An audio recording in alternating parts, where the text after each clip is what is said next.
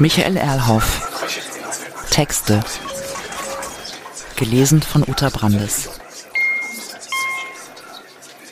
Sonnenuntergang. Zwei Vögel hatten sich, unabhängig voneinander, mitten in einer Großstadt verflogen und waren, sicherlich gegenseitig voneinander überrascht, auf dem Dach eines Parkhauses gelandet, wobei dieses Dach zugleich als oberstes Parkdeck fungierte.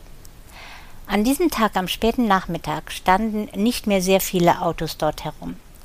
Drei Volkswagen mittlerer Größe, ein Toyota, zwei BMWs, ebenfalls zwei SUVs von Mercedes, großflächig über das Dach verteilt.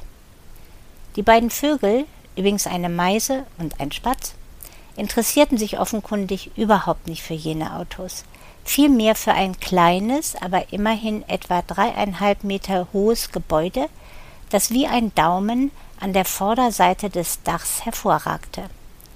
Eigentlich kein aufregendes Bauwerk, Sichtbeton an den Seiten und Ecken sowie obendrauf. Allerdings mit einer Einsparung des Betons in Richtung zu den Parkplätzen. Denn dort befand sich, so der Eindruck, wenn man nicht genau hinschaute, eine Metallplatte, ein Meter breit und 2,20 hoch. Genau diese Metallplatte schien beide Vögel heftig zu attrahieren. Jedenfalls schwirrten sie ständig vor und über dieser herum, wobei sie mit großem Geschick mehrfach im letzten Augenblick der Gefahr entrannen, zusammenzustoßen und sich so zu verletzen. Wirklich, sie schwebten sehr kunstvoll ganz in der Nähe des Metalls, gelegentlich entfernten sie sich jedoch plötzlich von diesem Ort. Nun, beides ließe sich erklären denn die Metallplatte glänzte und glitzerte in der Sonne wunderschön, das Licht brach sich in den Ritzen und Kanten des Metalls, so dass ein kleines Feuerwerk sich entfaltete und blitzende Funken sogar das Umfeld der Platte erleuchteten. Die andere Aktion der Vögel, nämlich ab und an davonzustieben, gründete auf einem gelegentlich auftretenden Brummen und Knattern, das aus dem Gebäude und um es herum heraustönte. Von außen betrachtet völlig unerklärlich und ohnehin unberechenbar bezüglich des Zeitpunkts dieser Akustik. Kein Mensch auf dem Dach, allein die beiden Vögel in ihren Kunstflügen. Bis, nachdem das Gebäude wieder einmal und für geraume Zeit gebrummt und geknattert hatte, sich die Metallplatte rührte, leicht rauschte und sich dann auffaltete, sich nach zwei Seiten hin öffnete. Die beiden Vögel gewannen sofort Distanz zu dieser Szene und waren sicherlich noch erschrockener, als eine Frau aus diesem nun offenen, eben nicht mehr von der Metallplatte verdeckten Raum heraustrat. Die ging ein Stück geradeaus, dann nach links zu einem der SUVs. Der Zugang in jenes kleine Gebäude hinein blieb offen. Und als hätten sie sich verabredet, gewiss getrieben durch unaufhaltsame Neugier schossen beide Vögel zugleich in die Richtung dieses Zugangs und in ihn hinein. Empfangen wurden sie von einem relativ kleinen, von einer Neonröhre beleuchteten Raum. Weniger als einen Meter breit, zwei Meter hoch und ebenso tief. Sowohl der Boden und die Wände als auch die Decke aus dunklem, verwittertem Kunststoff neben dem Zugang auf beiden Seiten Aluminiumknöpfe, meist Zahlen drauf. Beide Vögel, die zuvor noch beim Herumfliegen in der Außenwelt durchaus und klarerweise unterschiedlich gezwitschert hatten, gaben nun keinen Laut von sich. Blöd war für die beiden sicherlich ebenfalls, dass es nichts in diesem Raum gab, wo sie sich hätten festhalten oder wo sie sich hätten niederlassen können. Wenn überhaupt, dann bloß auf dem Boden. Das allerdings mögen Vögel nicht, zumal nicht in einem ihnen unbekannten Terrain. Was tun? Sie flatterten etwas hilflos in dem Raum herum. Blieb lediglich der Weg wieder nach draußen. Doch ausgerechnet in diesem Augenblick rackerte die Metallplatte erneut und schob sich zusammen. Schon schien allein noch sehr wenig Sonnenlicht durch einen schmalen Spalt. Zuerst flatterten beide noch heftiger, dann nahm der Spatz, wenn man das so nennen kann, Anlauf und raste auf diesen Spalt zu. Zu seinem großen Glück störte ihn dabei die Meise, indem sie von der Seite her seine Flugbahn kreuzte und so ihn aufhielt. Der Spatz krächzte wahrhaftig vor Zorn. Zweifellos benötigte er, falls dies überhaupt möglich ist, einige Minuten zu begreifen, dass die Meise ihm das Leben gerettet hatte, denn die Tür schloss sich am Ende blitzschnell und hätte ihn mit Sicherheit zerquetscht. Nun bewegten beide, offenkundig völlig verängstigt, gewaltig ihre Flügel, stießen dabei jeweils mehrfach gegen eine der Wände oder gegen die Decke, purzelten auf dem Boden, erhoben sich wieder, auf dass sie weiterflatterten. Mal stürzte die eine um, dann stieß sich der andere, wobei sie sorgfältig darauf achteten, nicht aneinander zu geraten. Außerdem artikulierten sie grässliche Töne, nichts mehr erinnerte an das fröhliche Gezwitscher von einst. Das Neonlicht produzierte außerdem den bizarren Effekt, ihre Bewegungen an den Wänden und auf dem Boden als vielfältige Schatten abzubilden, was die beiden zwangsläufig noch mehr irritierte und nervös werden ließ. Erschöpft stellte sich nach einiger Zeit die Meise doch auf dem Boden. Das wirkte nicht komfortabel und sie zitterte, während sie dasaß.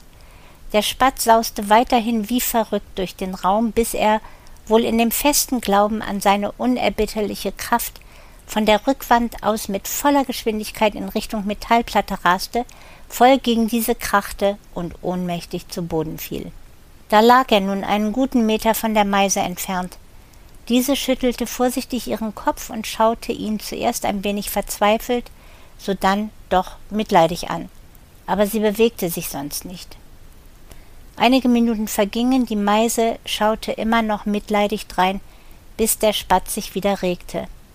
Sofort hob die Meise einen merkwürdig tröstlichen Gesang an, sehr sanft, aufmunternd und auch melancholisch. Der Spatz hob den Kopf und schien zu lauschen, die Meise sang weiter. Noch einige Minuten später rappelte sich der Spatz auf, streckte erst ein Bein aus, dann das andere. Schließlich stellte er beide auf den Boden, bewegte ein bisschen seine Flügel und stand auf seinen Beinen. Wackelig zwar, jedoch in der Lage, sich jetzt vorsichtig so zu drehen, dass er die Meise anblicken konnte. Die sang weiter, nun jedoch in einem fröhlicheren Tonfall. Der Spatz hob den Kopf, sah zerknittert aus, wenn man das so bezeichnen darf. Denn letztlich ist wahrhaftig recht ungewiss, wie ein Spatz aussieht oder dreinschaut, wenn er zerknittert sein sollte und noch nicht einmal ist klar, woran man erkennen könnte, dass ein Spatz zerknittert ist. Geschweige denn, was das ist, ein zerknitterter Spatz. Ebenso wenig weiß man, ob die beiden Vögel, zumal eine Meise und ein Spatz, gegenseitig verstehen oder zumindest intuitiv wahrnehmen, wie es der oder dem anderen gehe, und ob die das überhaupt wahrnehmen wollen. In dem hier vorliegenden Fall bleibt lediglich die Beschreibung dessen, was dort geschah. Selbst dann, wenn das wenig realistisch darstellbar ist. Was aber tun, wenn es sich so abspielte? Die Meise nämlich trällerte derweil ein höchst anregendes und ermunterndes Lied, und der Spatz richtete sich allmählich in voller Größe auf. Ja, mit einem Mal begann nun er ein Lied zu zwitschern. Nicht so elegant wie die Meise, auch nicht so leichtfertig im Klang, ein wenig krächzend oder schrill. Bestimmt, das verdeutlichte die Melodie trotz der nicht brillanten Qualität des Gesangs wohlwollend, freudig überlebt zu haben. Die Meise hörte offenkundig interessiert zu, legte ihren Kopf leicht schief nach rechts, was ihn noch freundlicher aussehen ließ. Inmitten seines Gesangs startete der Spatz sogar einige Hüpfer, wohl um ihr anzuzeigen, dass er die Kraft zurückgewonnen hatte, sich zu bewegen. Aufmerksam beobachtete die Meise solche Aktionen und unterstützte das durch einen neuen, feinen und überraschenderweise leicht rhythmischen Gesang. Gelegenheit für den Spatz zuzuhören und einige Schritte nach links und nach rechts, nach vorne und nach hinten zu tänzeln. Ende des Gesangs, beide blickten dich an. Nun versuchte sich die Meise mit einigen wenigen Tönen, als ob sie reden würde, sich zu äußern. Der Spatz lauschte. Die Meise artikulierte deutlicher und lauter. Der Spatz lauschte weiterhin. Doch er antwortete nicht, schaute bloß verzagt in die Gegend. Die Töne der Meise verebbten. Sie nickte ihm auffordernd zu. Er zögerte, wand sich. Dann zirpte er. Zuerst sehr leise und stockend, allmählich lauter und sicherer. Nach einigen Momenten guckte nun er sie auffordernd an. Ihr Gesicht bildete ein pures Fragezeichen. Er erhöhte die Lautstärke. Sie schüttelte langsam und gewiss enttäuscht ihren Kopf. Außerdem, man kann das kaum glauben, zuckte sie leicht mit den oberen Partien ihrer beiden Flügel. Tatsächlich in jener Geste, die allgemein geläufig ist dafür, dass etwas nicht verstanden wurde. Man könnte sich vorstellen, dass dies der Zeitpunkt war, in dem sie oder er beide begriffen, wie schwierig die Kommunikation zwischen ihnen gelingen konnte oder überhaupt nicht möglich war. Äußerten sie sich doch in völlig unterschiedlichen Sprachen. Und Kommunikation, das ist bekannt, beschreibt sowieso stets nur das Problem von Verständigung. Schon im Wort selber wird das kenntlich, denn es stammt ab vom lateinischen cum mönia ire, innerhalb derselben Mauern herumgehen. Kommunikation deklamiert nämlich Ausschlussverfahren. Wer die Zeichen nicht kennt, bleibt draußen. Wie schrecklich für unsere beiden. Wenn sie es denn wenigstens hätten begreifen können, um so aus der Erkenntnis heraus zumindest nicht einfach deprimiert zu sein. Erkenntnis hilft ja gelegentlich, auch wenn sie nicht gleich alles verändert. So standen die beiden, die Meise und der Spatz, auf dem dunklen, alten Kunststoffboden des Fahrstuhls und staunten sich an. Wer weiß, wie sich das entwickelt hätte. Plötzlich jedoch begannen das Gebäude und damit ebenfalls der Fahrstuhl zu brummen und zu knattern. Zugleich rüttelte der Raum, in dem sie auf dem Boden standen, und er bewegte sich. Unsere beiden Vögel jagten vor Schreck in die Höhe, stießen beide schnell an die Decke. Der Raum bewegte sich weiter, rutschte nach unten. Die beiden Vögel schnellten von Wand zu Wand, konnten sich nicht halten, zischten völlig verängstigt hin und her. Nach vielleicht einer Minute fanden sie sich wiederum auf dem Boden diesmal aber ganz eng beieinander, als hätten sie sich endlich gefunden und verstanden, dass sie zu zweit vielleicht überleben könnten. Wirklich, die Angst hatte sie zusammengeführt, wahrscheinlich ebenfalls die inzwischen erlebte Möglichkeit, gemeinsam zu handeln. Fast kuschelten sie miteinander. Weitere Zeit verstrich, da stockte der Raum, hörten das Brummen und Knacken auf, ratterte etwas und schob sich die Metallplatte zu beiden Seiten.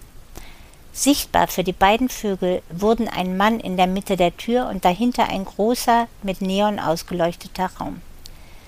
Vor Schreck über alles, was da geschah, und sicherlich insbesondere über den Mann in der Mitte der Tür, rückten die beiden Vögel noch näher aneinander. Der Mann, der wahrscheinlich mit diesem Fahrstuhl zu seinem Auto fahren wollte, zögerte kurz. Das reichte, um dem Spatz und der Meise zu verdeutlichen, sie sollten die Flucht antreten, aus diesem Raum hinaus. Diesmal rettete der Spatz die Meise. Er breitete als erster die Flügel aus, erhob sich in die Lüfte und flog so haarscharf am Kopf des Mannes vorbei, dass dieser nur ihn beobachtete und nach ihm mit den Händen schlug, denen der Spatz geschickt auswich. So öffnete er der Meise den Platz, den sie brauchte, an dem Mann vorbeizufliegen, hinein in den großen von Neon beleuchteten Raum, der Spatz hinter ihr her. Das alles ereignete sich blitzschnell. Der Mann hatte sicherlich nicht ansatzweise verstanden, was da um ihn herum passierte. Aber wie groß muss die Enttäuschung für die beiden Vögel gewesen sein, als sie, eilig in dem Raum herumfliegend, feststellen mussten, dass dies ein geschlossener Raum mit keinerlei Ausweg nach draußen zum Sonnenlicht war. Sie sausten in allen Ecken und Winkeln herum, bis sie sich, welches Wunder da geschehen sein mag, wie auf Verabredung nach kürzester Zeit vor der offenen Metallplatte, also dem Zugang zum Fahrstuhl, wiederfanden, sich kurz anschauten und dann mit lautem Kreischen zurück in den Raum des Fahrstuhls hineinflogen. Was den Mann, der gerade eingetreten war und schon den Knopf für die oberste Etage gedrückt hatte, total verwirrte. Zwei Vögel, die äußerst nahe um seinen Kopf herumsausten, fast an seinen Haaren zerrten. Er gab auf, rannte aus dem Fahrstuhl in den großen von Neon erleuchteten Raum zurück und lief in diesen hinein. Das muss ein Albtraum für diesen Mann gewesen sein, als sei er in einem Film gewesen. Mittlerweile schloss sich mit dem üblichen Getöse die Metallplatte als Tür und die Meise sowie der Spatz waren drin. Einige hektische Flügelschläge, es brummte und knackte erneut, doch das kannten die beiden inzwischen. Es hätte sie eigentlich nicht länger erschrecken dürfen. Wirklich, es währte nicht lange, da standen die beiden wie zuvor auf dem Boden des Raums ganz eng beieinander. Sie steckten die Köpfe zusammen, und etwa in Höhe des dritten Stockwerks hob der Spatz seinen rechten Flügel und legte diesen sehr behutsam über den Rücken der Meise. So verharrten beide, die Meise summte dabei leise eine kleine und sehr leidenschaftlich klingende Melodie. Oben auf dem Parkdeck angekommen, ging die Tür auf und öffnete so den Blick auf die in diversen Rottönen noch blinzelnde Sonne. Der Weg war frei für die Meise und für den Spatz. Vorsichtig der Spatz voran, sich nach allen Seiten umschauend, flatterten die beiden Vögel aus dem Fahrstuhl und vergewisserten sich der Freiheit. Außerhalb nun jenes Gebäudes, um das sie vor gar nicht so vielen Minuten noch interessiert herumgeflogen waren, schwebten sie fast wie zuvor, wobei jetzt sie offensichtlich aufeinander achteten. Dann aber, ob sie wohl wussten, was das bedeutete, trennten sich ihre Wege. Die Meise flog nach links, der Spatz schwebte in die andere Richtung. Kurz blickten beide und zum Glück in demselben Augenblick zurück. Noch einmal trafen sich irgendwo im untergehenden Sonnenlicht ihre Blicke.